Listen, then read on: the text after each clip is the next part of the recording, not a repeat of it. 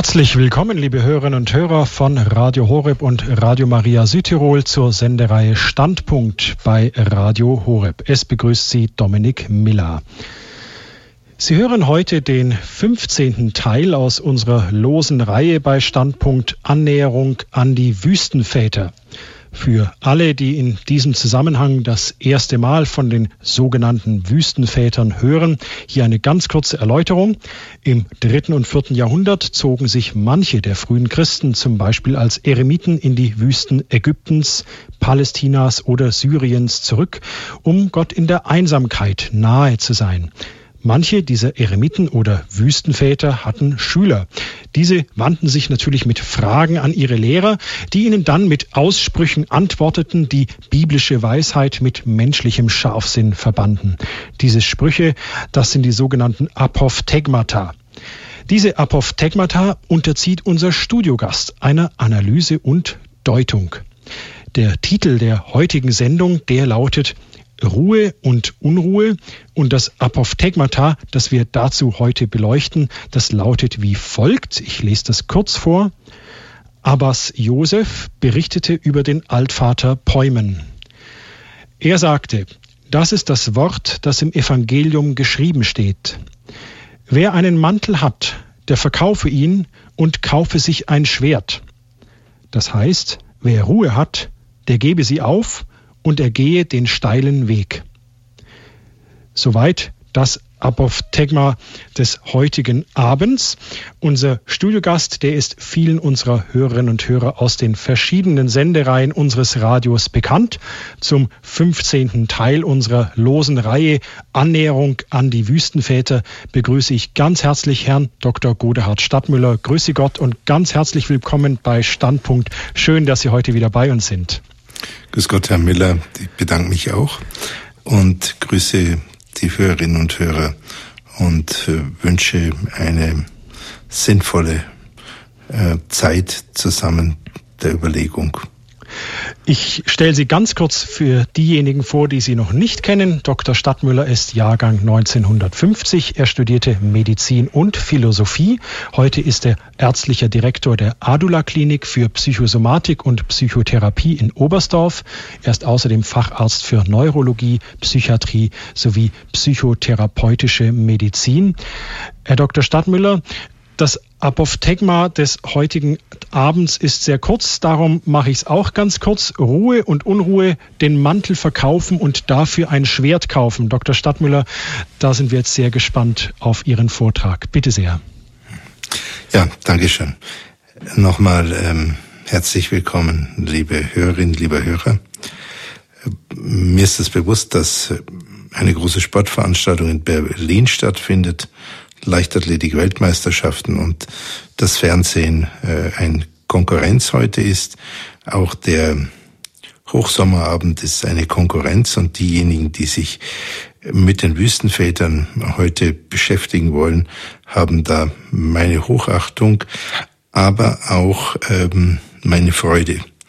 Äh, und zwar aus dem Grund, weil meine Erfahrung mit den Wüstenvätern ist immer wieder und immer wiederholt gewesen, bis zum heutigen Tag eigentlich steigend, dass diese ähm, Apophthegmata, diese Anekdoten, sind ja mehr als Aussprüche, es sind Aussprüche in einem Kontext der Wüstenväter so etwas sind wie äh, geschliffene Kiesel, von denen schon alles abgefallen ist durch die Zeit, was hätte abfallen können.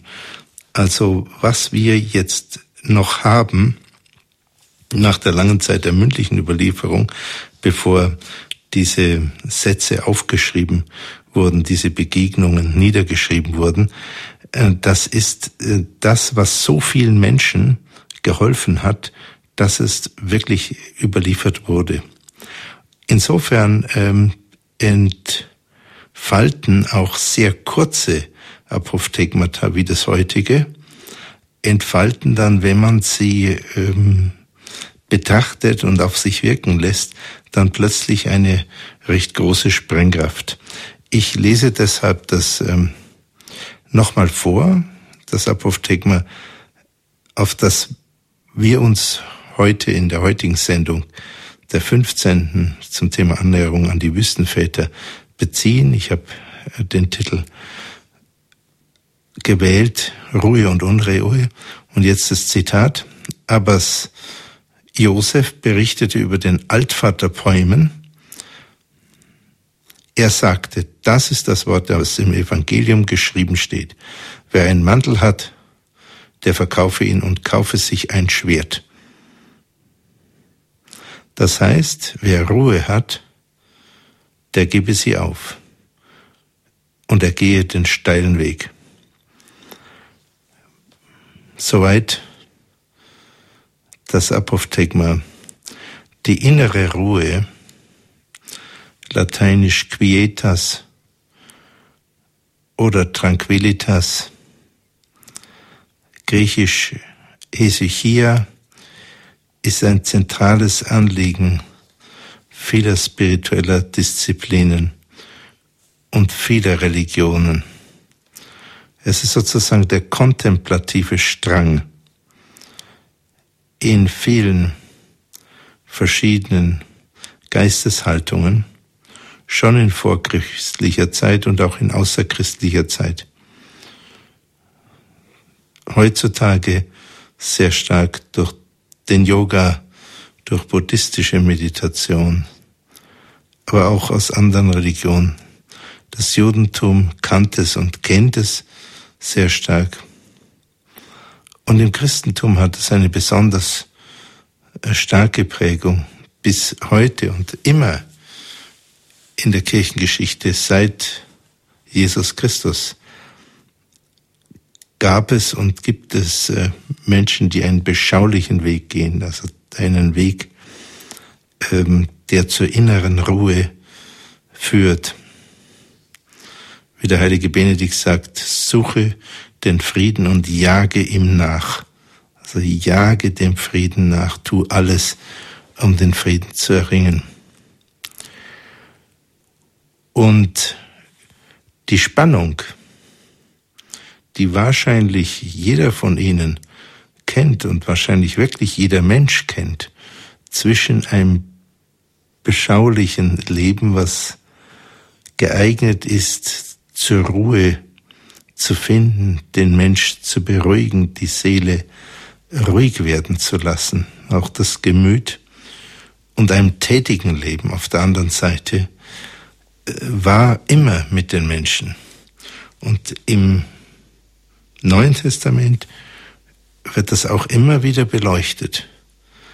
Ähm, die klassische Stelle ist die Begegnung von Jesus Christus mit den beiden Schwestern Martha und Maria, äh, wobei Martha die Tätige ist, die sich dann beklagt und zu Jesus sagt, äh, bitte sag doch mal meiner Schwester Maria, sie soll doch auch was tun und nicht nur dir zuhören und äh, sozusagen hingerissen sein. Und Jesus sagt zu Martha, deine Schwester Maria hat den besseren Teil gewählt. Weshalb sich wegen dieser Geschichte ähm, aus dem Neuen Testament.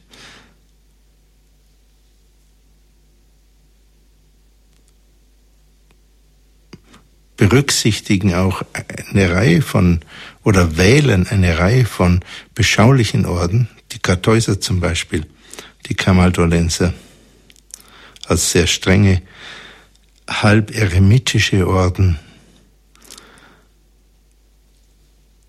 sehen sich in der Nachfolge dieser Maria, also der, die hingegeben der Beschauung, der Anbetung war. Und die Spannung zwischen den beschaulichen Orden, den tätigen Orden, ein sehr tätiger Orden, der Orden, der sich auf Mutter Teresa gründet, die geht durch die ganze Geschichte, nicht nur durch die Kirchengeschichte, sondern durch die Geschichte der meisten Religionen und letzten Endes durch die Geschichte des Menschseins und die, durch die Geschichte jedes einzelnen Menschen, wenn er über sich nachdenkt.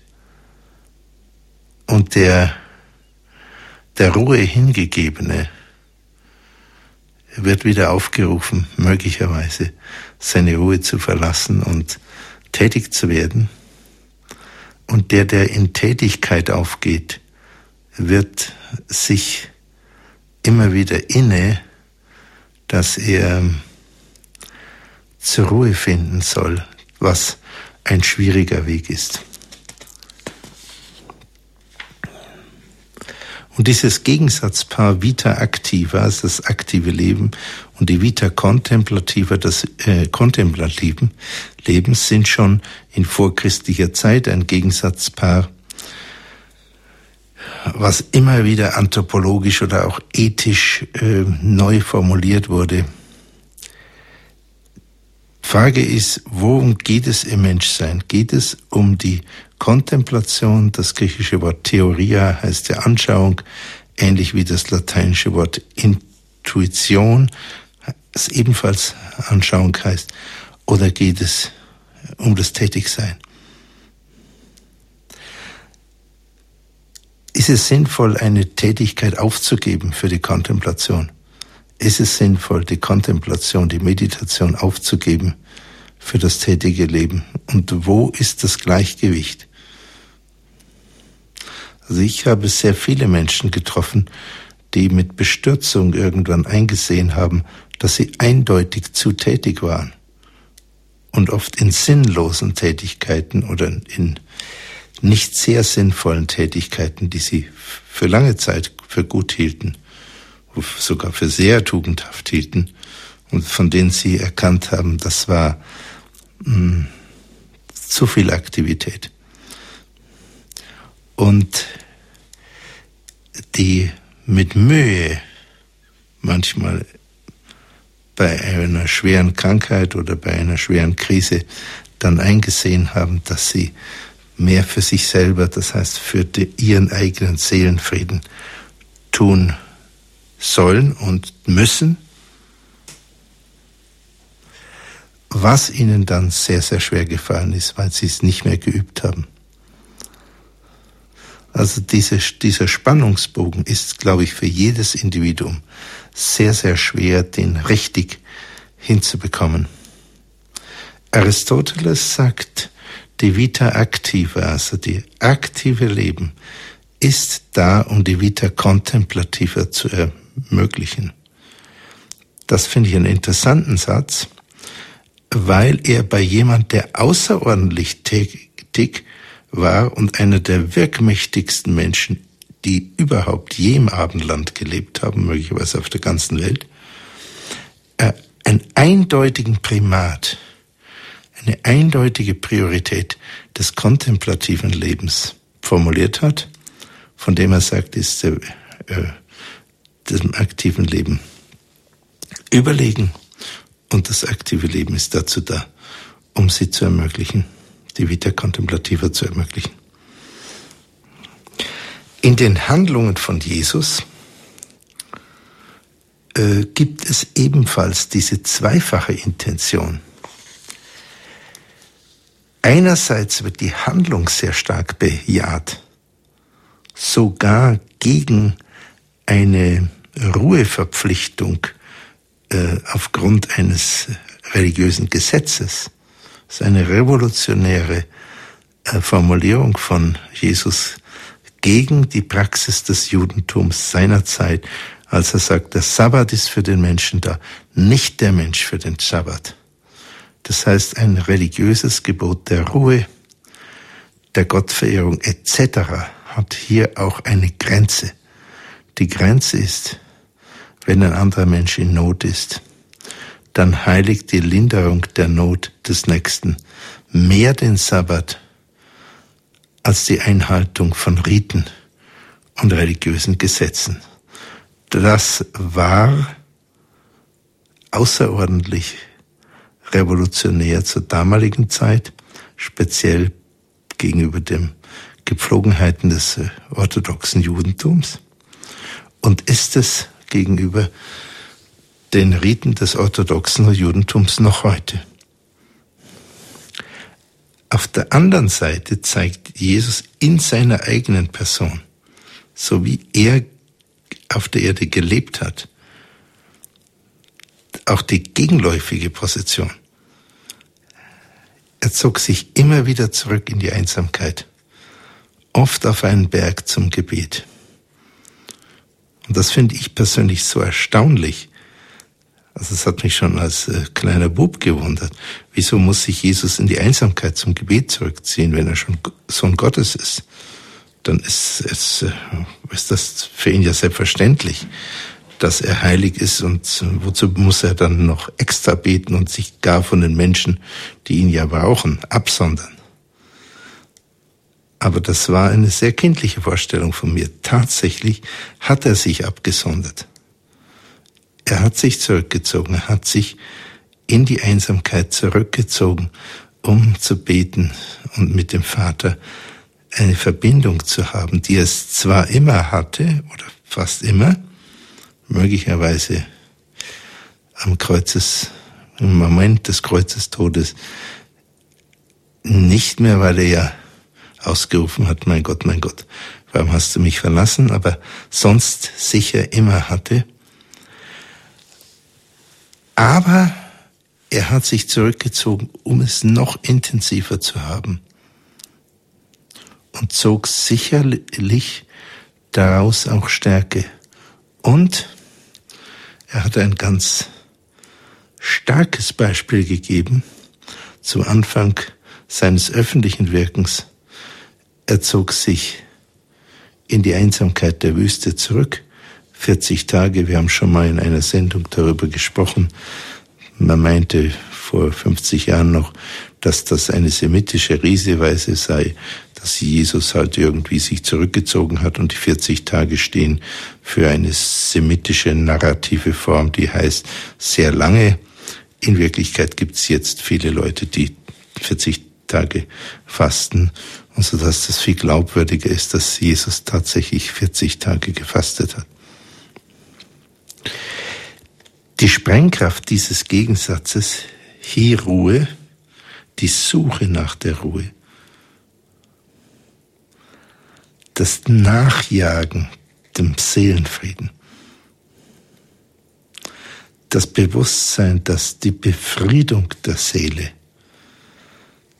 in gewisser Weise eine Pforte auch öffnet für eine neue Inspiration und eine Pforte, sich zu verändern, da, wo ein Mensch sich nicht selber ändern kann, wo er es wünscht, vielleicht sich zu ändern.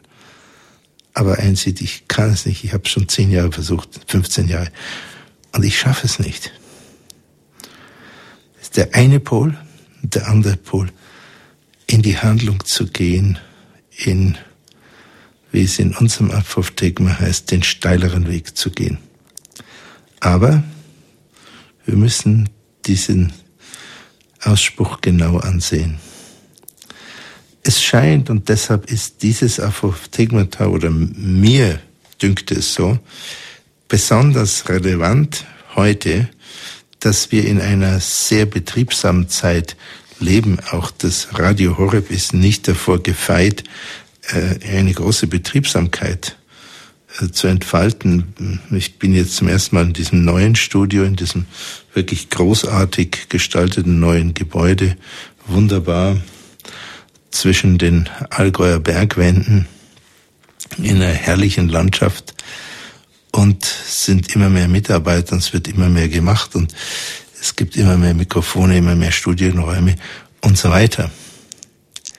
Und es geht auch für meinen eine Tätigkeit. Es werden immer mehr Mitarbeiter, immer mehr Programme und immer mehr Diskussionen und so weiter.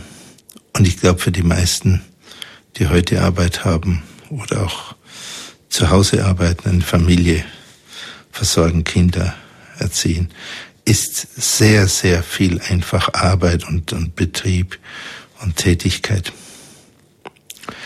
Wir sagen oft, wir leben in einer hektischen Zeit. Ich bin persönlich nicht sicher, ob sie früher weniger hektisch war. Ich vermute aber, dass der Wert, den wir heute in Arbeit und Leistung sehen, fast so der höchste Wert im Leben, als der höchste Wert im Leben gerade noch neben Gesundheit und Wohlbefinden gesehen wird von der Masse der Bevölkerung. Auf der anderen Seite gibt es einen starken Gegenschwung. Gerade in den letzten vielleicht 40 Jahren und zunehmend bis heute ist die Sehnsucht nach Entspannung, das, das innerliche Wissen, nein, dieses ganze äh, tätige Leben, das kann es nicht sein. Das ist nicht das, was den Sinn wirklich stiftet. Das ist irgendwie auch ein Leerlauf manchmal. Oder wenn es allein steht, wird es zu einem Leerlauf. Äh, und deshalb die Sehnsucht nach Entspannung, die Sehnsucht nach einer sinnstiftenden Ruhe, nach Meditation, nach sinnerfüllender Kontemplation und so weiter.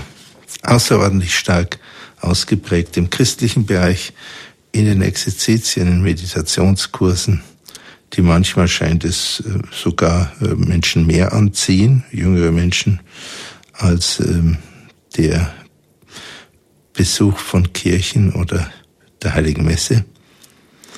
Oft auch finden wir die Hinwendung zu buddhistischen und hinduistischen Meditationstechniken in den verschiedenen Disziplinen des Yoga, Vipassana-Meditation aus dem kleinen Fahrzeug des Buddhismus und so weiter dem die Kirche mit, manchmal mit Skepsis, dann mit Freundschaft ähm, gegenübersteht.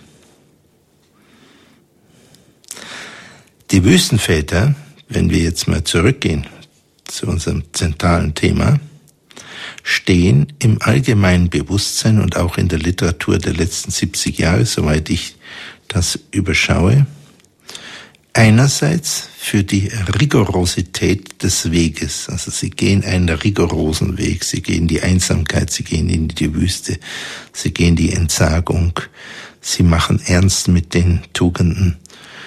Ähm,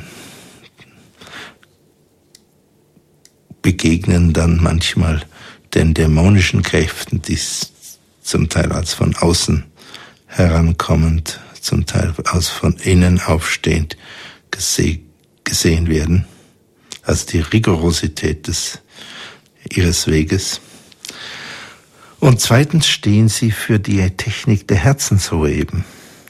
Von ihnen geht die Bewegung, die nach dem griechischen Wort Hesychia für äh, Ruhe, Hesychasmus genannt, genannt wurde und genannt wird, also eine Kultur erstens der Herzensruhe im Getriebe der Welt?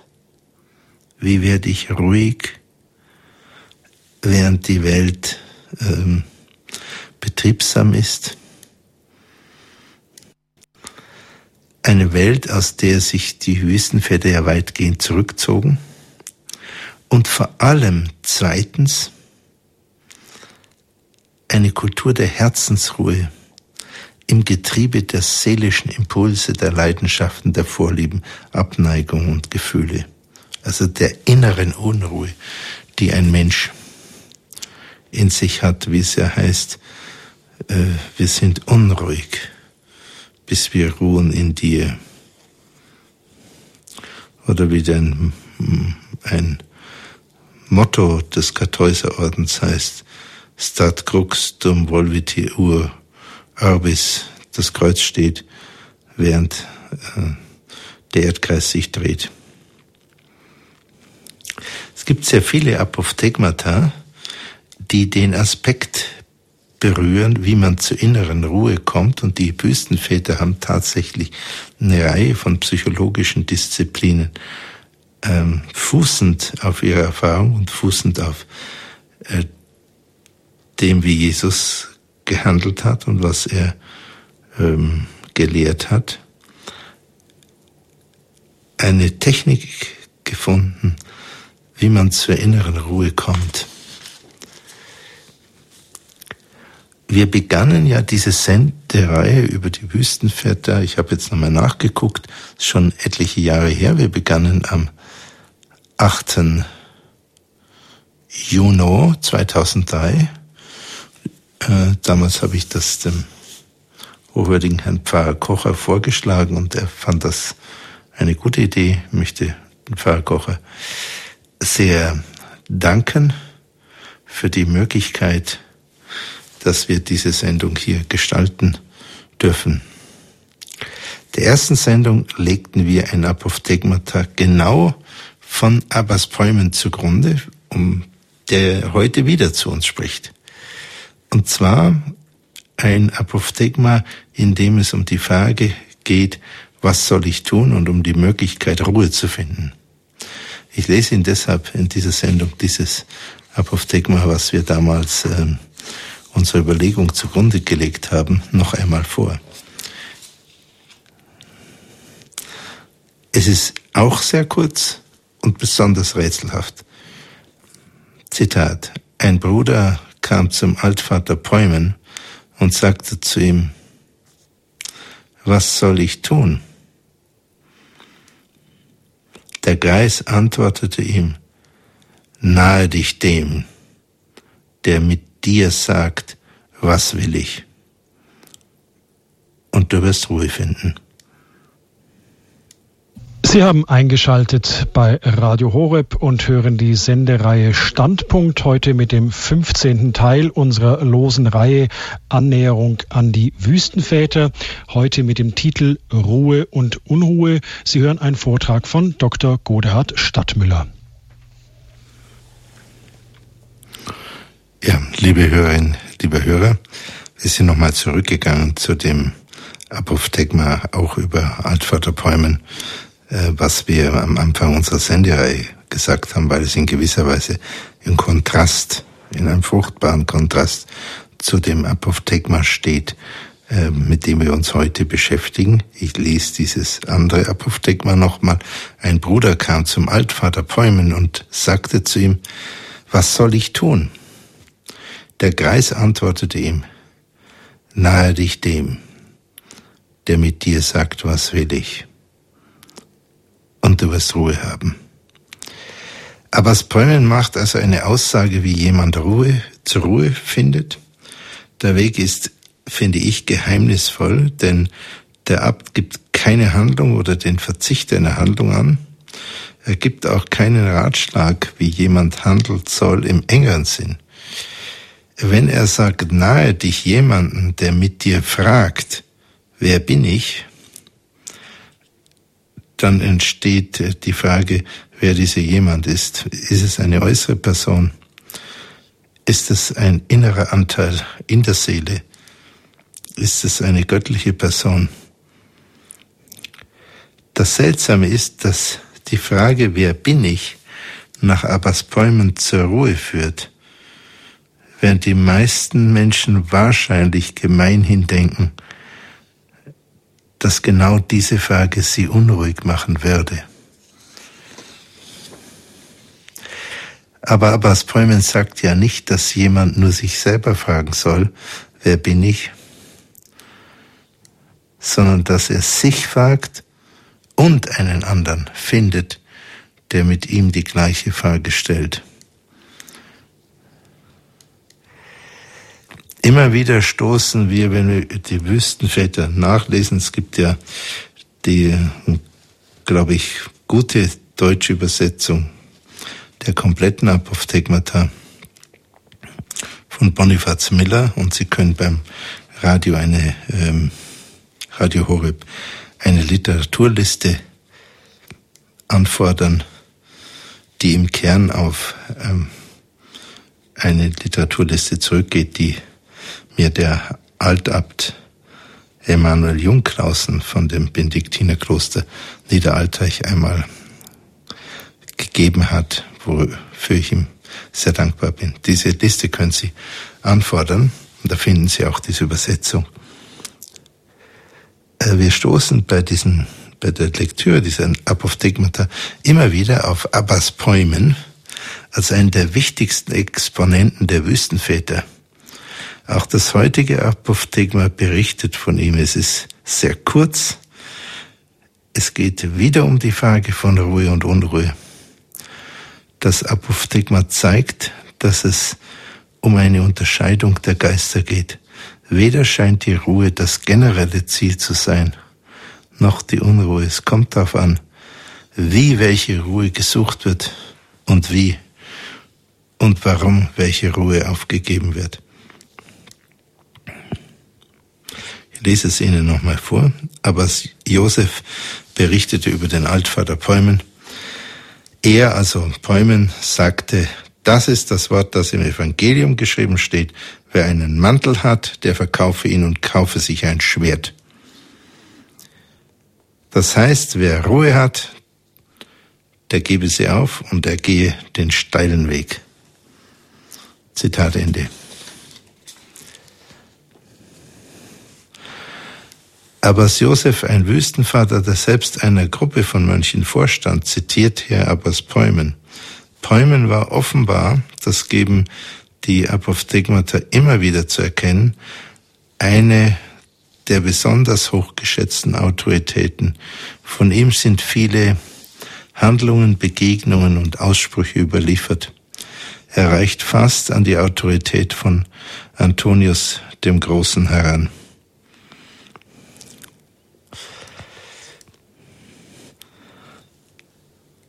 Er sagt, er zitiert ein Wort, das im Evangelium geschrieben steht, ein kurzes. Der Bezug der Wüstenväter ist fortgesetzt die Heilige Schrift insbesondere das Neue Testament und hier insbesondere die Evangelien.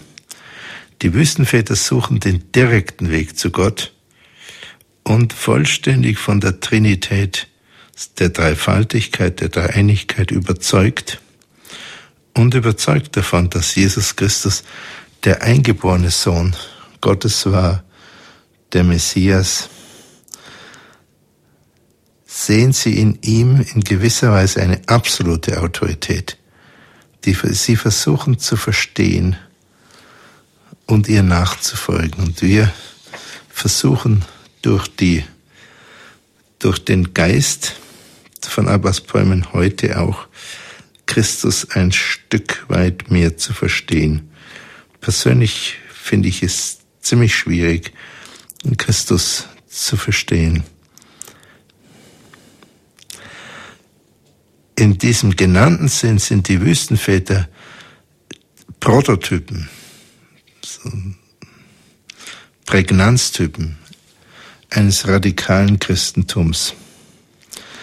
Obwohl es in der Spätantike so viele andere Kulte, nicht nur die römische und die antike griechische Religion, sondern Einflüsse aus der ägyptischen Religion, aus vorderasiatischen Kulten, wie zum Beispiel dem Mithras-Kult,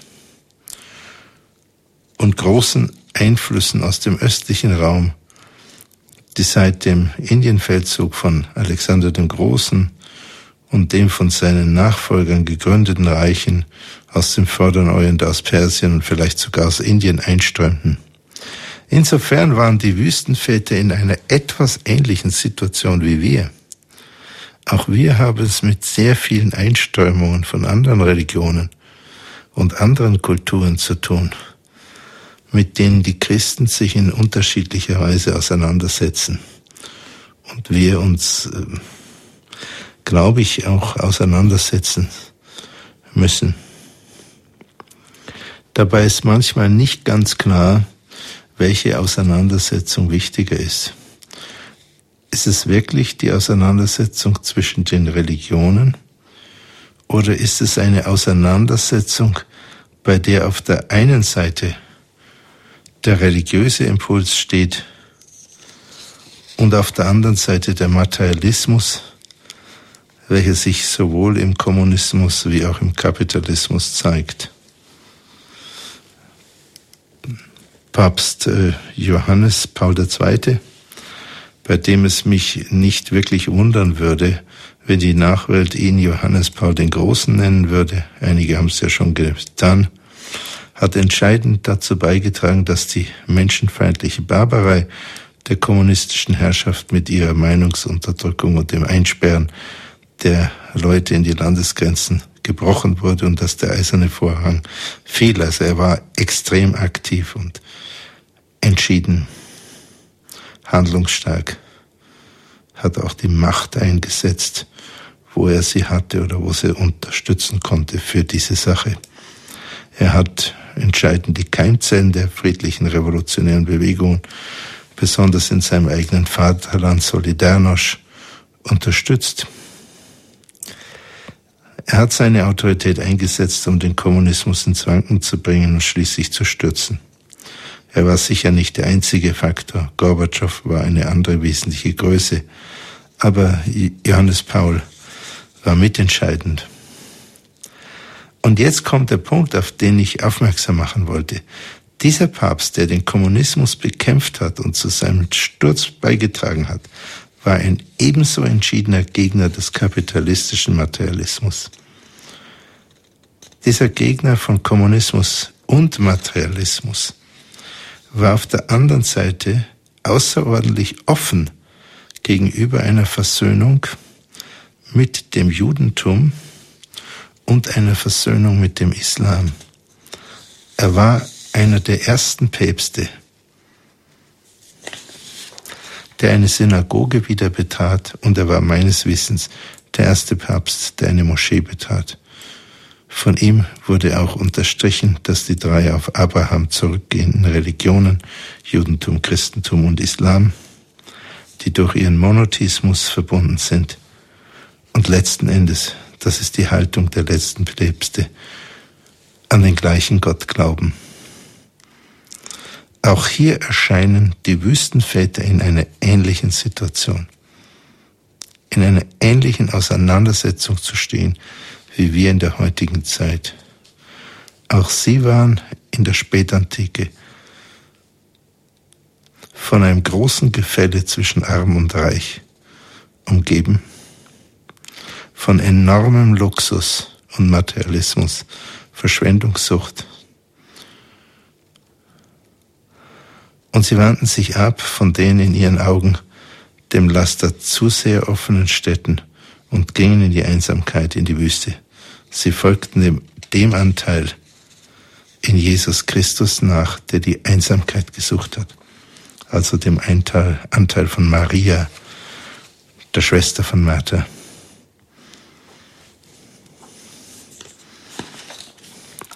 Die Wüstenväter sind entstanden auch als eine Gegenbewegung auf die Anpassung des Christentums. Das Christentum war seit Konstantin nicht mehr eine Kirche der Märtyrer, sondern geriet in Gefahr, eine Kirche der Arrivierten, der Angepassten, der gesellschaftlichen Aufsteiger zu sein. Und auch davon nahmen die Wüstenväter Abstand, so wie der heilige Benedikt aus der Großstadt Rom in der ihm zu viel Versuchung und zu viel Laster waren, in die Einöde floh. Auch die christlichen Orden in der Folgezeit gingen immer wieder zurück in die Radikalität und sie gehen immer wieder in die Begegnung mit den Menschen, wo diese sind. Diese gegenläufigen Bewegungen in die Begegnung auf der einen Seite, sich aussetzen der Welt, sie von innen reformieren und in die Kontemplation, in die Ruhe, in die Absonderung von der Welt. Bestimmen die ganze Kirchengeschichte und die Ordensgeschichte und die Geschichte der Reformierung der Orden, die immer wieder vom ursprünglichen Ideal sich vielleicht entfernt haben und dann wie die Benediktiner als Zisterzienser und später die Zisterzienser als Trappisten reformiert wurden, sowie auch Reformbewegungen um die letzte Jahrtausendwende, ähm, gefördert vom heilig gesprochenen Kaiser Heinrich II.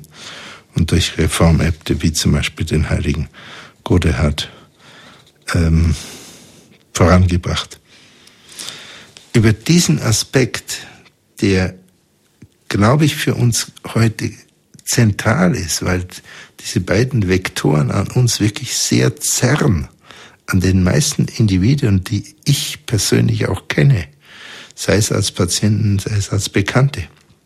Soll ich zurückfinden zur Ruhe? Zur Ruhe auch in Gott. Der sich hier, quietas. Oder soll ich mich engagieren und dafür meine Ruhe aufgeben? Oder gibt es einen Mittelweg? Darüber spricht auch das kurze heutige Apophthegma.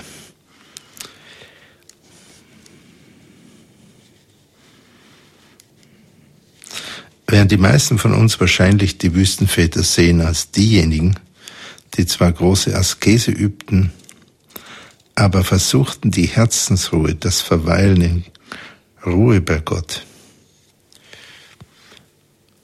herzustellen, also sich auf den mystischen Weg der Beschauung, der Kontemplation, der Meditation begaben. Unterstützt durch die für uns heutige vielleicht recht schweren Gebote von Armut, Keuschheit und Gehorsam, gibt es auf der anderen Seite einen anderen Strang, einen anderen Bewegungsvektor unter den Wüstenvätern. Und von dieser anderen Bewegung, der Bewegung weg von der Ruhe, spricht das heutige Apophthegma. Abbas Bäumen zitiert das Lukas-Evangelium, wo Jesus sagt, wer einen Mantel hat, der verkaufe ihn und kaufe sich ein Schwert. Das ist unter dem Aspekt von Sanftmut ein ziemlich rätselhafter ähm, Imperativ. Wenn wir uns anschauen, wo die Stelle steht, wo Jesus das sagt, dann ist das, steht diese Stelle im Zusammenhang mit einem entscheidenden Moment des Evangeliums, nämlich direkt vor der Gefangennahme und der Leidensstrecke von Jesus. Ich lese es Ihnen vor. Jesus sagt zu Petrus, Simon, Simon, der Satan hat verlangt, dass er euch wie Weizen sieben darf. Ich aber habe für dich gebetet, dass dein Glaube nicht erlischt. Und wenn du dich wieder bekehrt hast, dann stärke deine Brüder. Darauf sagte Petrus zu ihm, Herr, ich bin bereit, mit dir sogar ins Gefängnis und in den Tod zu gehen.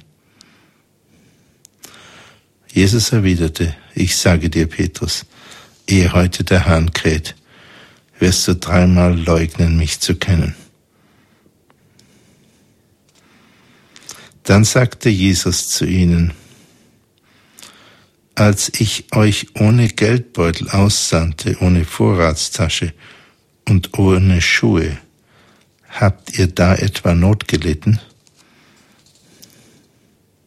Sie antworteten nein. Also Jesus erinnert sie daran, wie er sie gesandt hat, wie er ihnen beigebracht hat zu gehen, nämlich besitzlos, ohne Geldbeutel, ohne Vorratstasche und ohne Schuhe. Und er fragte sie, habt ihr Not gelitten? Und sie antwortete, nein. Jetzt weiter das Zitat. Da sagt er, jetzt aber soll der, der einen Geldbeutel hat, ihn mitnehmen und ebenso die Tasche. Wer aber kein Geld hat, soll seinen Mantel verkaufen, sich dafür ein Schwert kaufen. Ich sage euch, an mir muss sich das Schriftwort erfüllen. Er wurde zu den Verbrechern gerechnet. Denn alles, was über mich gesagt ist, geht in Erfüllung. Da sagten sie, Herr, hier sind zwei Schwerter. Er erwiderte, genug davon. Dann verließ Jesus die Stadt und ging, wie er es gewohnt war, zum Ölberg. Seine Jünger folgten ihm.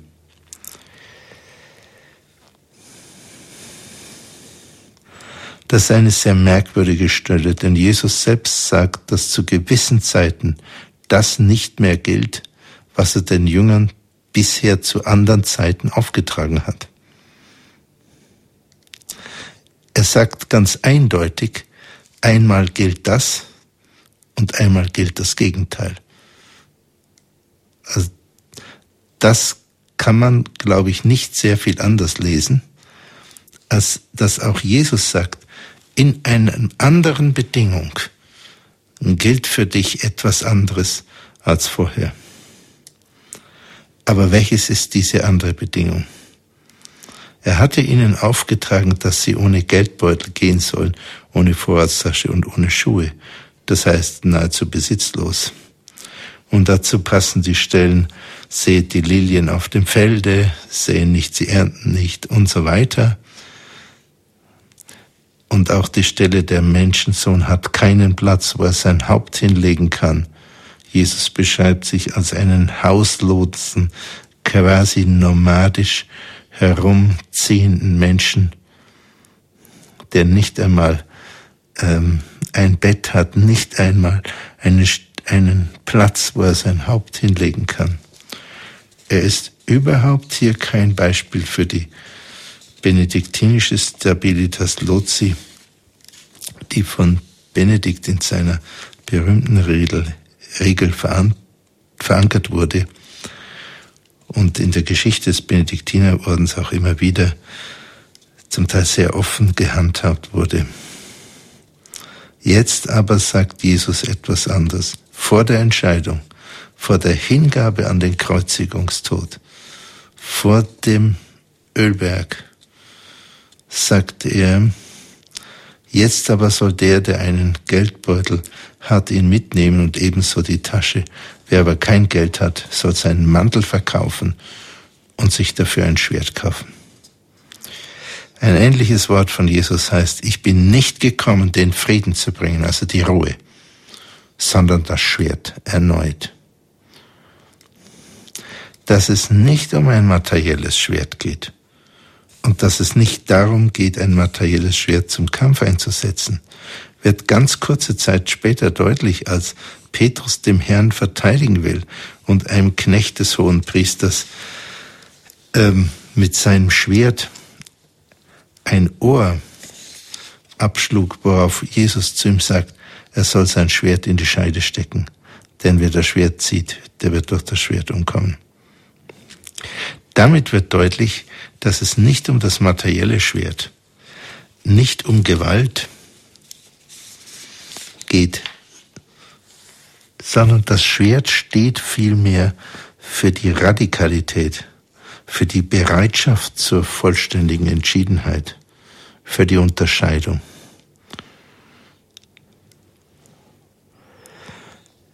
Es geht in dieser Situation Jesus nicht mehr um die Toleranz in dem Sinne, dass alle Wahrheit relativ und gleichrichtig sei, sondern um ein eindeutiges Bekenntnis, in diesem Fall das Bekenntnis zu seiner Sendung. Deshalb sagt er im gleichen Zusammenhang, an mir muss sich das Schriftwort erfüllen, er wurde zu den Verbrechern gerechnet. Denn alles, was über mich gesagt ist, geht in Erfüllung. Und direkt danach zieht er sich zurück auf den Ölberg, um zu beten. Er bittet die Jünger, mit ihm zu beten, aber sie schlafen ein, wie es heißt, vor Kummer. Sie haben diese Entschiedenheit, die einer hat, der seinen Mantel verkauft, um ein Schwert zu kaufen, im Moment noch nicht. Und in diesem Gebiet am Ölberg ringt er selbst um die Entscheidung. Es ist nicht so, dass diese Entscheidung selbst Jesus als den, den wir Gottes Sohn nennen und daran glauben, dass sie ihm leicht gefallen wäre. Er bittet, dass der Kelch an ihm vorübergeht. Er überwindet sich und bittet die Vaterunser Bitte, genau die Vaterunser Bitte, die wir im Vaterunser auch wiederholen, nicht mein Wille geschehe, sondern der deinige. Danach versinkt er erneut im Gebet, wie es heißt, mit blutigem Schweiß. Und er kommt zu der Entscheidung vollständiger Hingabe, nachdem ihm ein Engel vom Himmel erschien, wie im Neuen Testament steht, und ihm Kraft gab. Und genau dieses entscheidende Wort an der Schlüsselstelle bevor Jesus nochmal mit sich ringt und sich dann vollkommen hingibt, dein Wille geschehe. und Blut schwitzt, sagt er, wer einen Mantel hat, der verkaufe ihn und kaufe sich ein Schwert. Und genau dieses Wort nimmt Abbas Päumen auf und er interpretiert es. Es ist ihm klar, was aus dem Kontext der Stelle im Neuen Testament auch hervorgeht, dass es nicht um ein materielles Schwert geht. Und es sagt uns, seinen damaligen Mitbrüdern und uns über die Jahrhunderte hinweg, das heißt, wer Ruhe hat, der gebe sie auf und er gehe den steilen Weg. Sie hören die Sendereihe Standpunkt bei Radio Horeb heute mit dem 15. Teil unserer losen Reihe Annäherung an die Wüstenväter. Heute mit dem Titel Ruhe und Unruhe. Sie hören einen Vortrag von Dr. Godehard Stadtmüller. Ja, wir kommen zum letzten Teil unser Versuch, den, das Apophthegma von Abbas Bäumen zu verstehen. Und ich habe das nochmal zurückgeführt, weil es ja auch ein Zitat ist von Jesus Christus an der entscheidenden Stelle, bevor er nochmal in sich geht, mit der Entscheidung erringt, sagt, dein Wille geschehe, nicht der meinige und sich dann dem Leiden und dem Kreuzestod ähm, aussetzt. Wir haben also von Abbas Päumen genau in der Nachfolge von Jesus Christus die Aufforderung, unsere Ruhe zu verlassen und den, wie er es nennt, den steilen Weg zu gehen. Das heißt, uns nicht zu schonen, sondern einen direkten Weg zur Hingabe, zur Heiligung zu gehen. Das heißt aber genau nicht, sich selber durchzusetzen sondern es heißt, sich hinzugeben dem Willen Gottes. Denn das ist der Kontext. Und es scheint mir auch überhaupt nicht zu heißen, dass wir jedes Neid suchen sollen. Es heißt jedoch, dass wenn wir die Ruhe haben, das ist das, wie Abbas Päumen es sieht. Wenn jemand die Ruhe hat, dann soll er sie wieder aufgeben für einen noch steileren Weg. Also die Polarität zwischen die, zwischen einerseits die Ruhe zu suchen und andererseits sie aufzugeben für einen noch steileren Weg, sieht Abbas Bäumen offenbar wie etwas, was sich im Leben auch abwechseln soll. Aber um es nochmal zu sagen, es geht nicht darum, zwischen Ruhe und Betriebsamkeit abzuwechseln. Das ist nicht der Gegensatz von Abbas. Das ist vielleicht der Gegensatz für uns oder für die meisten Menschen. Also zwischen Urlaub und Anstrengung, zu, zwischen äh, Tagarbeit und Freizeit etc. abwechseln. Das ist nicht der Unterschied von Abbas Bäumen. Der Unterschied von Abbas Bäumen ist einerseits die Herzensruhe, in Frieden mit mir sein wie die heilige Katharina von Siena, eine außerordentlich tätige Frau, die auch halbnomadisch durch die Toskana gegangen ist mit ähm, einer Gruppe von bis zu 2000 Menschen. Und doch sagte sie, ich habe eine una cella interna, eine innere Zelle, in der ich jederzeit, in die ich jederzeit eintreten kann und in Frieden bei meinem himmlischen Vater sein kann. Also, es geht um diese Ruhe und auf der anderen Seite geht es nicht um irgendeine Aktivität, sondern es geht um die Aktivität, die darin besteht, sich hinzugeben an den Willen des Vaters. Das ist, das ist die eigentliche Spannung, die der Erzwüstenvater, muss ich mal wirklich sagen, der Erzwüstenvater Abbas Päumen hier uns sagt und sagt, das steht auch im Neuen Testament und das hat Jesus gesagt, bevor er auf dem Ölberg schwitzte, Blut und Wasser und bevor er sich kreuzigen ließ. Wer einen Mantel hat, der verkaufe ihn und kaufe ein Schwert. Und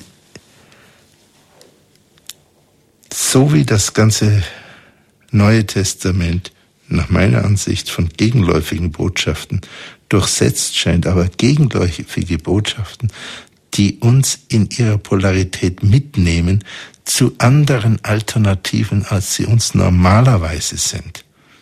Äh, unsere Alternativen sind so etwas wie Unterordnung, Überordnung, ich setze mich durch, ich gebe nach und so weiter. Das, sind, das ist nicht die Alternative vom Neuen Testament. Das ist nicht die Alternative von Jesus Christus. So wie auch äh, es ihm nicht äh, darum geht, sanftmütig überall nachzugeben. Das hat er öfters nicht gemacht. Hm. Ich kann das im Einzelnen jetzt nicht alles durchdeklinieren, aber wir werden am Donnerstag uns im Radio Horeb nochmal beschäftigen können, auch mit den Gefühlen von Jesus Christus. Und so wie das ganze Neue Testament von diesen gegenläufigen Botschaften, diesen antagonistischen Botschaften durchsetzt scheint, so auch hier und bei den Wüstenvätern. Einerseits gibt Abbas Bäumen, wie in dem Apophthegma, mit dem wir unsere Sendung begannen, einen Rat, wie jemand gerade durch eine unruhige Bewegung nahe dich dem, der mit dir fragt, wer bin ich, zur Ruhe kommt. Und andererseits gibt er einen Hinweis, dass wer in Ruhe ist, sich aufmachen soll auf den steileren Weg. Demnach ist weder in der Ruhe noch in der Unruhe die Wahrheit weder in der entschiedenen Ausrichtung noch in der beschaulichen Ruhe, sondern es kommt auf die Unterscheidung der Geister an, wann welcher Aspekt des Innenlebens richtig ist. Es wird aber nicht gesagt, dass die Unruhe der richtige Weg ist, sondern es wird gesagt, dass wenn jemand in Ruhe ist, er die Ruhe verlassen soll, um einen für ihn wahrscheinlich schwierigen und steileren Weg nach oben zu gehen. Das ist eine sehr heroische Aufforderung. Und ich wünsche Ihnen von Herzen eine gute innere Führung und eine Unterscheidung der Geister für Ihren persönlichen Weg. Ich danke Ihnen. Ich danke Ihnen, lieber Dr. Stadtmüller. Annäherung an die Wüstenväter. Sie hören den 15. Teil oder Sie hörten den 15. Teil unserer losen Reihe bei Radio Horeb. Heute mit dem Titel Ruhe und Unruhe. Wir sind im Gespräch mit Dr. Godehard Stadtmüller, dessen Vortrag zu diesem Thema wir gerade gehört haben. Die ja, Reihe der Reigen unserer Höreranrufe, der geht schon los und ich begrüße als erstes am Telefon Frau Götzen. Grüße Gott. Ja, grüße Gott, Herr Miller. Grüße Gott, Herr Dr. Stadtmüller. Ja, ich bin also eine Hörerin, die jetzt nicht irgendwie Sport sieht oder sonst etwas, sondern sehr gerne Ihre Vorträge hört und besonders die Wüstenväter sehr liebt, sehr mhm. liebt, mhm. Äh, weil sie mir nämlich äh, schwer und quer im Magen liegen. Ah, äh, kann ich gut verstehen. Ja, äh, und äh, trotzdem faszinierend, das muss ich sagen. Ja? Jetzt die Frage einfach, äh, dieses Loslassen und den Willen des Vaters tun, äh, ist für mich ein Riesenproblem, weil Jawohl. ich äh, habe eine Behinderung und lebe eigentlich immer so ein bisschen schwierig mit ins Krankenhaus müssen und da nicht wollen, weil zu häufig schon da gewesen und ich kenne alles und ist alles schwierig. Oder äh, soll ich hier jetzt in ein Heim gehen? Nein, das möchte ich auch nicht. Also ich möchte eigentlich gerne das, von dem ich denke, dass es für mich äh, Wohlbehagen und ja Erfüllung bringt. Und ich behaupte dann immer, ich weiß das ähm, in etwa ein bisschen besser als der liebe Gott. Mhm. Was natürlich sehr kühn ist, aber er, er muss es ja letztlich. Aber ich bin jetzt nicht diese Frau, die dann so sagen kann, ja, also das alles, was Gott mit mir vorhat, ist ja ganz bestimmt ganz toll. Und ich ergebe mich demütig in jede missliche Situation, wenn nur Gottes will. Mhm. Mhm. Ja, da sind Sie an der Seite von Jesus. Es ist oh, ihm, äh, ja, wie, wirklich wie schön. es ist ihm ja nicht leicht gefallen. Ich meine, das kann man wirklich nicht sagen. Er hat Blut und Wasser geschwitzt. Er hat gefleht, lass diesen Kelch vorübergehen. Das ist ja kein Taschenspielertrick. Das ist ja kein Theaterauftritt. Das war ja existenziell bedrohlich für ihn. Äh, und das, das hat sicher ganz viele Schichten gehabt. Aber ähm, ja, dann, dann, dann ringen sie damit. Und ähm, ich weiß gar nicht, was für sie gut ist. Äh, wie sollte ich das wissen? Aber was meinen Sie denn, das interessiert mich schon, äh, was meinen Sie, übrigens freut es mich, dass Sie so eine humorvolle Stimme haben, aber was meinen Sie mit Erfüllung? Was, was meinen Sie mit Erfüllung in Ihrem Leben? Ja, dass ich äh, den Weg, den ich dann gehe, dass ich da so eine innere Aus, Ausgependeltsein habe, dass ich auch für andere ein offenes Ohr habe und, und zu meinem Leben Ja sagen kann. Mhm. Aber wenn Gott natürlich unheimlich äh, sehr stark die Bremsen anzieht und sagt, nee, Brigitte, das ist also besser ist für dich nochmal ein Klinikaufenthalt und besser ist ein Altenheim und besser ist und bleib doch nicht in deinem Haus, du bist ja bekloppt und so weiter, mhm. dann äh, dann dann habe ich Angst und denke ich, lieber Gott, äh, dann komme ich also aus meinem aus meiner Balance irgendwie raus. Mhm. Mhm. Ähm, äh, ich, woher wissen Sie denn, was, äh, was, er von Ihnen verlangt? Woher? Ja, weil es gibt immer so viel ähm, unheimliches Gerümpel, wenn ich den Weg durchsetzen möchte, von dem ich denke, dass er der richtige sei, mhm. dann gibt es immer ungeheure Schwierigkeiten von allen Seiten. Das, und wenn ich äh, das, äh, das, äh, das ist ein gewisses Argument, ja, das ist klar. Ja. Okay. Und wenn ich das so mache und sage, ja, lieber Gott, das ist manchmal genau das, was du willst, dann gibt es eigentlich sehr viel Sahnekuchen. Kurz, ah, ja, okay. Den andere Hörer möchten wir noch ran, mhm. kurz, kurz ausgedrückt. Mhm. Mm, und da denke ich immer, das, wo es, oder ich habe mal so gehört zu den Heiligen, das, ja. wo es, wo es einfach so glatt geht oder wo man ja hört, richtig Gottes Stimme hört, das ist dann gut. Und mhm. wo, wo man sozusagen sich selber auf die Füße tritt, dann ist es, dann hat man es selber gestrickt. Mhm, okay. Frau Götzen, das ist ja fast schon wie in der Lebenshilfe. Wie kann ich Gottes Stimme hören? Ja. Praktische Hinweise. Vielen Dank erstmal für den Beitrag, Frau Götzen. Ja, ja. Frau Götzen, wenn ich, wenn ich noch was dazu sagen darf, ich finde es nämlich ganz wunderbar.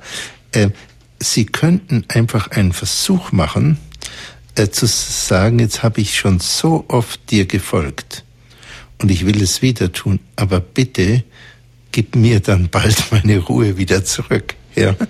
Und schauen Sie mal, schauen Sie mal, ob es nicht, ob es nicht spürbar etwas früher Ihnen fühlbar wird. Ja, ich bedanke mich. Ja. ja. Ich danke Ihnen. Als nächstes begrüßen wir aus Kolbermoor den Herrn Türk, bitte. Grüße Gott, Herr Miller, grüße Gott, Herr Stadtmüller, Herr Dr. Stadtmüller, grüße.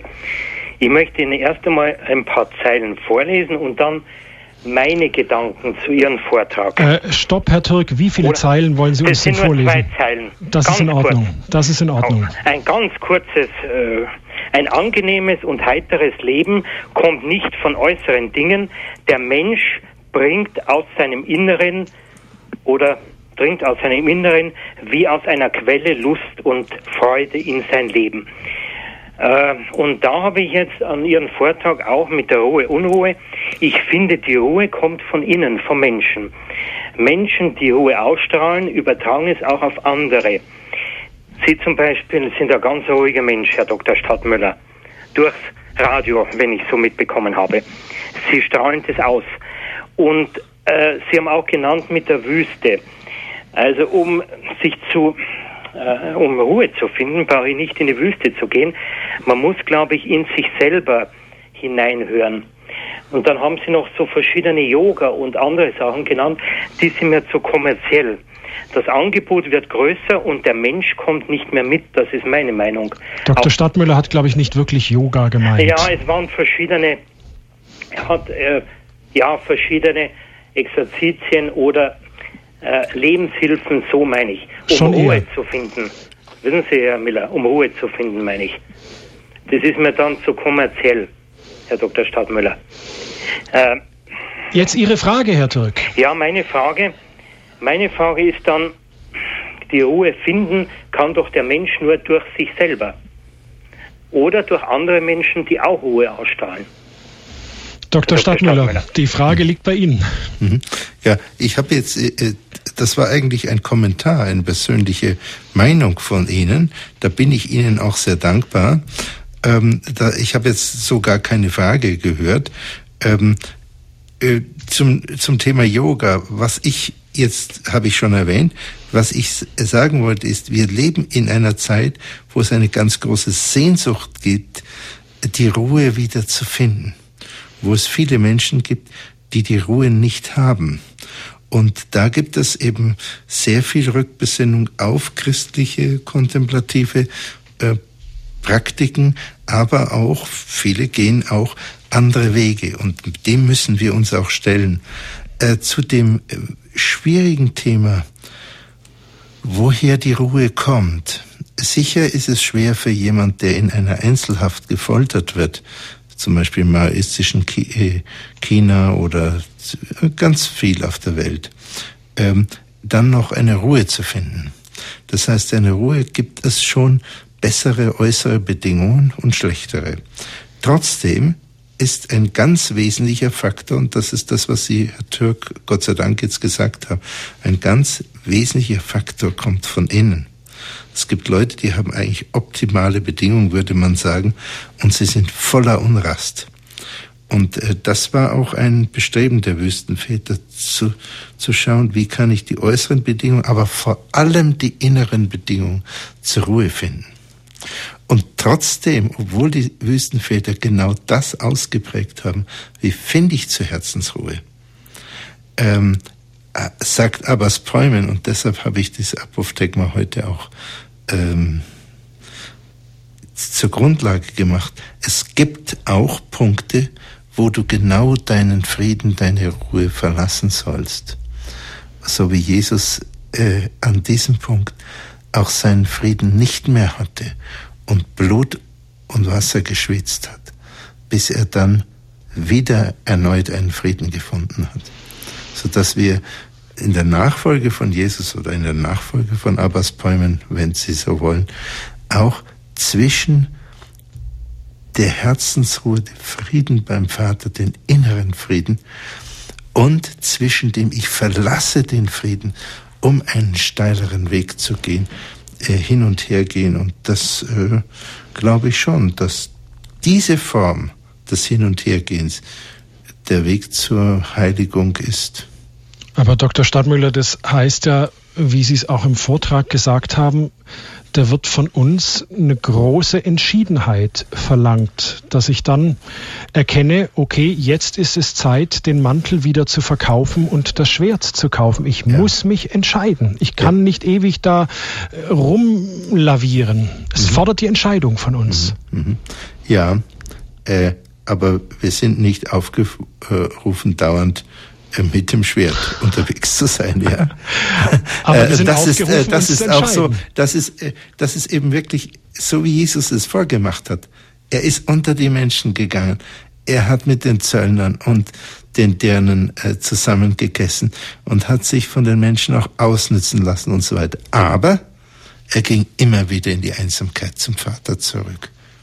Und er war so einsam, als er zu den Jüngern sagt, bitte wacht mit mir eine Stunde. Da sind sie eingeschlafen. Das finde ich schon wirklich sehr traurig, wenn man das äh, nochmal sieht, dass er mal eine menschliche Bitte geäußert hat. Bitte seid hier an meiner Seite. Und er war doch allein. Aus okay. München ist uns jetzt Frau Reiter zugeschaltet. Frau Reiter. Ja, Guten Abend, Herr Dr. Stadtmüller. Ich beziehe mich auf das, was Sie haben also Papst, unseren verstorbenen Papst zitiert. Mhm. Er hat gesagt, dass die Juden, die Christen und die Moslems einen monotheistischen Gott haben. Mhm. Das stimmt auch. Und dann weiß ich es nicht, ob Sie sich versprochen haben. Äh, er hat nicht gesagt, Sie glauben an den einen Gott, Sie glauben an den einen Gott, sondern Sie glauben an einen Gott. Also sie haben nicht die Vielgötterei, aber sie glauben nicht an den gleichen Gott. Das haben sie gesagt. Und mhm. das hat er auch gar nicht gemeint. Vielleicht haben sie sich auch versprochen. Nein, habe ich nicht. Sie haben äh, sie nicht. Ich habe mich nicht versprochen. Es kann sein, dass ich mich geirrt habe. Ach so, ja. Aber äh, das glaube ich jetzt auch nicht. Äh, ich glaube schon, dass Pius XII. sogar gesagt hat, äh, dass, äh, dass die Moslems und die Christen an, an den gleichen Gott glauben und auch an die Juden. Das ist nee. ja auch, Augenblick mal, darf ich ja. mal zu Ende reden? Also bei den Juden ist es ja vollkommen klar. Da ist es klar. Äh, da ist es vollkommen klar. Und ähm, das andere, das, äh, da brauchen wir jetzt nicht äh, zu diskutieren, weil das, das kann ein Spezialist, äh, kann das nachschlagen. Und wenn ich mich geirrt haben sollte, dann tut es ja. mir sehr, sehr leid. Also, Aber ich glaube das nicht. Ja, also was die Juden anbetrifft, die glauben an Gott Vater, natürlich nicht in einen dreieinigen Gott, Dreifaltigkeit, Gott der Dreifaltigkeit, das wissen wir auch. Und das andere, ich bin eine eifrige Horeb-Hörerin und höre auch das, dass es nicht der gleiche Gott ist, sondern nicht an und, den gleichen Gott. Und da treibt sie, da treibt sie die Unruhe, Frau Reiter. Und sie kommen aus ihrer Ruhe das, raus. Ja, ich meine, ich weiß nicht, wie ich rüberkomme, aber das ist ja die Tatsache. Ich höre KTV, ich höre Horeb und sie äh, nicht an den gleichen Gott, sondern an einen. Hm. Singular. Also es sind jetzt zwei verschiedene Dinge. Augenblick, darf ich mal was sagen? Sind jetzt zwei verschiedene Dinge. Das eine ist, was Sie meinen und was Sie von Radio ProRep, von verschiedenen Sendungen hören oder von KTV oder von wem auch immer. Das ist der eine Punkt. Und der andere Punkt ist, was die Meinung von Johannes Paul II. war. Und äh, da bin ich äh, jetzt überzeugt, dass ich das so gehört habe von ihm oder dass er das gesagt hat. Und er ist ja auch der erste Papst, der eine Moschee betreten hat. Ich meine, warum sollte er das sonst tun? Äh, aber ich kann mich hier irren. Nur wir können jetzt nicht diskutieren, was der Papst gesagt hat, wenn wir beide zwei verschiedene Meinungen haben. Da müssen wir jemand Dritten hören, der das klarlegen kann. Diskutieren wir diskutieren tun wir jetzt auch nicht mehr weiter. Jetzt begrüßen wir aus Bleichach den Herrn Natterer. Entschuldigung, ganz kurz. Ja. Frau Reiter, ist trotzdem, ich finde Ihr Engagement sehr gut und ich werde es nochmal überprüfen. Ich kann es im Moment nicht, aber ich werde es nochmal überprüfen. Vielleicht habe ich mich geirrt, dann wird es mir leid tun. Also jetzt Herr Natterer aus Bleichach, grüße Gott. Grüß Gott, Herr Müller, grüß Gott, Herr Dr. Stadtmüller. Grüß Gott. Herr Stadtmüller, ich würde fragen immer, mir hat das Wort vom Augustiner so viel gegeben, wo er immer sagt, unruhig ist unser Herz, bis ja. es ruht in Gott. Wie ja. wird jetzt zu Ihrem Vortrag das einordnen? Und ich hätte dann noch äh, zwei andere Fragen. Jawohl. Ich habe das ja auch zitiert. Ich hätte noch sagen sollen, dass es von Augustinus also. stammt. Ähm, das ist dieses ganz berühmte Wort. Und ähm, ja, ja äh, ist, äh, Augenblick, ich darf mir was dazu sagen. Das ist dieses ganz berühmte Wort. Und ja, ich bin überzeugt, dass er recht hatte. Aber dann ist, dass es ruht in Gott, ist dann im Jenseits. Denn selbst Jesus Christus mit seiner unvergleichlichen Nähe zum Vater hatte nicht diese dauernde Ruhe, sondern wenn wir das lesen, wie er im Neuen Testament tatsächlich war, dann war er zumindest am Ölberg in einer großen inneren Unruhe und, äh, und einer ganz tiefen Angst, von Angst gequält. Das steht so drin, er hatte Angst. Und ähm, äh, deshalb sollten wir nicht eine Ruhe nach meiner Ansicht anstreben im Diesseits äh, oder hoffen, dass sie uns geschenkt wird, die nicht einmal Jesus Christus hatte. Das ist der eine Punkt. Also ich glaube, dass der heilige Augustinus, der übrigens auch ein außerordentlich unruhiger Mensch war, mhm. im Inneren, und das, das hat er ja auch mit, mit einer unglaublichen literarischen Gewalt in seinen äh, Bekenntnissen, äh, mit unglaublicher Ehrlichkeit geschrieben, äh, dass er mit, mit heißer Inbrunst ersehnt hat, diese Ruhe, aber das ist die Ruhe dann im Jenseits. Aber Sie haben noch zwei Fragen. Ja, äh, andere Frage. Wir haben bei uns ja schon lange äh, Rosenzahns Gemeinschaft schon vor ich gelebt habe. Jawohl. Und wir beten halt vor dem Messopfer, beten wir den Rosenkranz auch. Ja. Und da bleiben manche weg, ja, man macht da Unruhe und sie beten allein. Äh, ist aber nicht das Rosenkranzgebet durch eine Vorbereitung zum Messe auch, selbst wenn sie jetzt vielleicht andere Woche kommen, aber ich habe in anderen Kirchen schon festgestellt, wenn da kein Gebet vor der Messe ist, dann schwätzt man und allerdings man mag gar nicht, dass vielleicht Jesus Christus da ist im Tabernakel. Und wie würde Sie das einordnen? Man sagt schon manchmal zu den Leuten, sie sollen vielleicht gleichmäßig beten und sollen ein bisschen aufeinander hören, dass sich der eine losschießt und der andere vielleicht äh, mitkommt und so weiter. Aber wie gesagt, mir macht es ein bisschen unruhig, wo ich sage, also, es ist doch eine Vorbereitung auch. Und wie gesagt, es ist Tradition bei uns in der Pfarrei, dass man schon über Jahrhunderte einfach auch vor der Messe sich vorbereitet und sagt durch den Rosenkranz. Ja, also ähm, es geht gar nicht so sehr um meine Meinung, sondern ich glaube, man kann objektiv schon einiges dazu sagen. Ich finde das persönlich eine wunderbare Möglichkeit. Und ich glaube, dass Leute, die einem äh, rituellen Gebet, sei es das Jesusgebet, sei es der Rosenkranz, obliegen, dass deren Gemüt erstens ruhiger wird und zweitens sich innerlich ausrichtet in Form einer Andacht. Und ich bin überzeugt, dass die gefestigt werden. Erstens werden sie gefestigt das heißt, in schwierigen Lebenslagen sind sie, haben sie dann einen gefestigteren Charakter. Und zweitens werden sie dann ausgerichtet in ihrer Aufmerksamkeit. Worum geht es wirklich? Und, ins, und das andere, äh, da stimme ich Ihnen völlig bei. Wenn jemand den Rosenkranz mitbetet und wenn er selbst nur zuhört, 20 Minuten vor der Messe, dann ist er in, in aller Regel ist er ausgerichteter auf das Allerheiligste und ausgerichtete auf das, ähm, das Metzopfer, die Wandlung und das, was in der Messe eben ähm, in Erinnerung an das Abendmahl, in Erinnerung an den, den, das Sterben den Kreuzestod und die Auferstehung äh, vollzogen wird als Sakrament. Hm? Wie ist denn das, Herr Dr. Stadtmüller?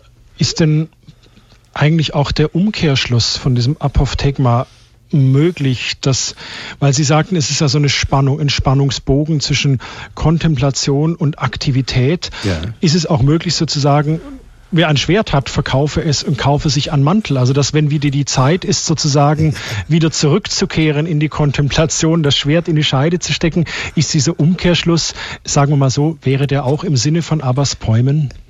Ähm, äh, äh, das äh, im Sinne von Abbas Bäumen wäre, deswegen habe ich ja dieses andere Apophthegma, mit dem wir unsere Sendung begonnen haben, auf jeden Fall. Aber es ist, ähm, ist auch im Sinne des, des Neuen Testaments. Also Jesus in der Vorpubertät als, als Bub ist er von seinen Eltern im Gedränge weggeblieben.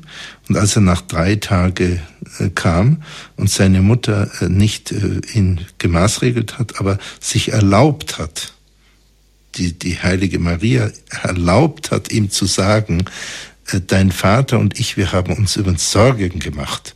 Ich meine, wenn ein Kind im Gedränge verschwindet und es ist drei Tage nicht da, dass man dann alarmiert ist, ist wirklich das menschlich Normalste überhaupt. Und worauf er dann äh, ziemlich kantig gesagt hat, wusstet ihr nicht und belehrend für seine Eltern, wusstet ihr nicht, dass ich im Hause meines Vaters äh, war. Ähm, äh, das heißt aber, er hat hier selber in gewisser Weise so etwas wie eine Ruhe gesucht. Und er hat er hat ja auch selber immer wieder aus dem Getriebe, immer wieder, er zog sich ins Gebet zurück. Immer wieder. Also es gibt auch in, in Jesus also Jesus hat ja nun alles andere als ein spannungsarmes Leben gelebt. Gibt es auch diese, äh, diese beiden Vektoren, die er beide gelebt hat? Und warum soll es uns also so extrem viel besser gehen?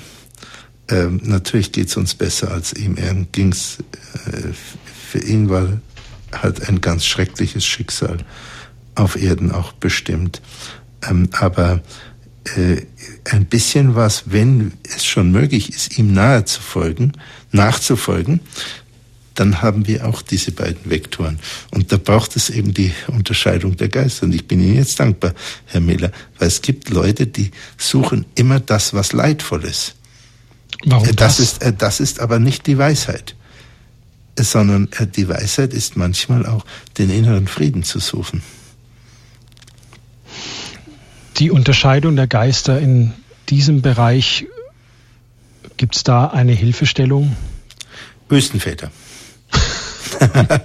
also äh, das ist ganz klar. Äh, die Wüstenväter sind von einer solchen, äh, von einem solchen Scharfsinn und von einer solchen Prägnanz und äh, und natürlich, äh, ich würde schon sagen, natürlich das Neue Testament.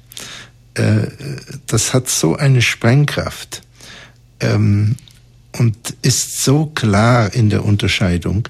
Und dann gibt es natürlich viele begnadete Seelenführer, also ähm, für Hörer ähm, die Regel des heiligen Benedikt, aber vor allem die Exerzitien mhm. von Ignatius, ähm, würde ich schon sagen, dann auch Schriften jetzt, äh, Schriften von Mutter Teresa oder auch die Bücher unseres letzten Papstes. Also ich habe nur drei gelesen, aber mhm. äh, das fand ich schon außerordentlich stark. Unser letzter Papst hat ja, also Johannes Paul II. hat ja auch mal gesagt, warum fragen mich die Leute, den haben ja so viele Leute interviewt, warum fragen sie immer nach meinen äußeren Umständen? Warum fragen sie nicht nach meinem Innenleben? Und ich hatte den Eindruck, er wollte damit sagen, mein Innenleben, was mich innerlich führt, das ist viel entscheidender für das, was ich wirke. Als letzte Hörerin begrüße ich jetzt Frau Stefanie, bitte. Ja, hallo. Äh, guten Abend, Herr Dr. Stadtmüller, Herr Grüß Gott, Müller. Frau Stefanie. Ich möchte Ihnen ganz lieb danken für diesen wunderbaren Vortrag. Dankeschön. Im äh, Vordergrund steht allerdings ähm, ein großes Danke für diese wunderbar verwendeten Worte äh, des auch von mir sehr verehrten äh, Papst Paul Johannes. Mhm. Ja, äh, das war eine so großartige Erscheinung. Also, Frau Stefanie, was haben Sie denn für eine Frage? Viel Zeit ja, haben wir nämlich nicht ja, mehr. Also die Frage war, äh, äh, wie soll ich sagen, die der Vergleich Wandel verkaufen schwer, heißt das so viel, wenn du ein absolut ähm, ausgeglichener, ruhiger Mensch bist, aber dir von der Außenwelt immer wieder prügelt, in Weg geräumt werden, heißt das dann, dass man sozusagen symbolisch das Schwert benutzen soll? Und oder wie sehen Sie das? Mhm. Ähm, also ich habe versucht zu sagen, dass es das weder heißt noch nicht heißt. Äh, es kann es heißen und es kann es nicht heißen. Das Entscheidende, äh, wie auch die Stelle im Neuen Testament, auf die sich das bezieht, das Entscheidende ist, ob es der Wille Gottes ist. Wenn der Wille Gottes ist, nimm diesen Kelch, dann ist es zum Schwert zu greifen, zu sagen, ja, ich tue es, obwohl ich bitte, lass diesen Kelch vorübergehen. Äh, und das kann bei äußeren Umständen das Hinnehmen sein oder es kann das dagegen kämpfen sein. Das, das, ist, ähm, das ist ganz offen. Das Entscheidende ist hier, ähm, ist es der Wille Gottes oder nicht? Dr. Stadtmüller, wir sind am Ende der Zeit, oder nein, nicht am Ende der Zeit, am Ende der Sendung angelangt. Könnten Sie ähnlich den Wüstenvätern uns noch ein paar kurze, klare Worte zu diesem Apophthegma mit auf den Weg noch geben? Also das kann ich nicht, weil ich äh, so weit entfernt bin von der Klarheit und von der Reinheit der Wüstenväter. Das ist jetzt kein Fishing for Compliments, sondern da bin ich mir also absolut vollkommen klar. Ähm, aber äh, wenn ich äh, von, von mir aus etwas sagen kann, ähm, dann äh, äh, dann ist es das, dass es sowohl einen Sinn macht, den Frieden zu erjagen und die Herzensruhe, wie die heilige Katharina das sagt oder wie der Benedikt, der heilige Benedikt das sagt, zu finden, diese innere Zelle und auch einen Sinn macht, diese zu verlassen. Und das entscheidende Kriterium für beide Wege, das oder das, ist, ist es der Wille Gottes. Und das wäre dann ein, ein sehr starker Weg zur Heiligung, wenn man immer den Willen Gottes tut. Ist eben schwer. Wir sind dann sozusagen in guter Gesellschaft der Heiligen, wenn wir uns diese Frage stellen. Dann oder? wären wir das, ja. Dann wären wir das, ja. Und Dr. das tun wir ja, das tun wir, das beten wir in jedem Vater unser. Das ist richtig. Ja. Das ist richtig. Lieber Dr. Stadtmüller, herzlichen Dank, dass Sie sich wieder Zeit genommen haben und dass Sie ja uns die Wüstenväter auch ja so sympathisch nahebringen. Also man mag sie richtig. Ja, das stimmt. Man, sie, sie, sind, äh, sie sind sehr liebenswert, manchmal auch in ihrer Kantigkeit. Richtig. Also, herzliches Vergelt's Gott, Dr. Stadtmüller. Wir hören uns wieder in absehbarer Zeit zum 16. Teil. Bis dahin, herzlichen Dank, Dr. Stadtmüller. Ich danke Ihnen. Auf Wiedersehen. Liebe Hörerinnen und Hörer von Radio Horeb, Sie können sich eine Aufzeichnung dieser Sendung bestellen bei unserem CD-Dienst unter der Rufnummer 0700 75 25 75 20. Gibt es diese CD kostenlos, aber Radio Horeb ist ein rein spendenfinanziertes Radio. Wir würden uns also über eine Spende dafür sehr freuen und sehr bedanken, ganz in der Höhe, wie es Ihnen ja wie es Ihnen am besten rausgeht. Sie können sich aber auch eine CD bestellen von unserer Website www.horeb.org. Dort lassen sich CDs sehr schnell mit dem CD-Symbol bestellen. Ebenso auch die zusätzlichen Informationen zu dieser Sendung. Dr. Stadtmüller hat ja auf die Bücherliste verwiesen. Die Bücherliste können Sie auch dort auf der Website von Radio Horeb sich herunterladen beziehungsweise beim Radio Horeb Hörerservice erfragen. Telefon telefonisch unter der Rufnummer 0775 25 75 25. Es bedankt sich und verabschiedet sich Dominik Miller.